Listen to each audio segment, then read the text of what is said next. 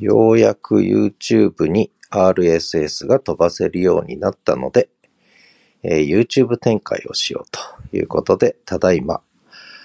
ポッドキャストメインの YouTube 番組を新たに構築中です。えー RSS 登録したところ250を超える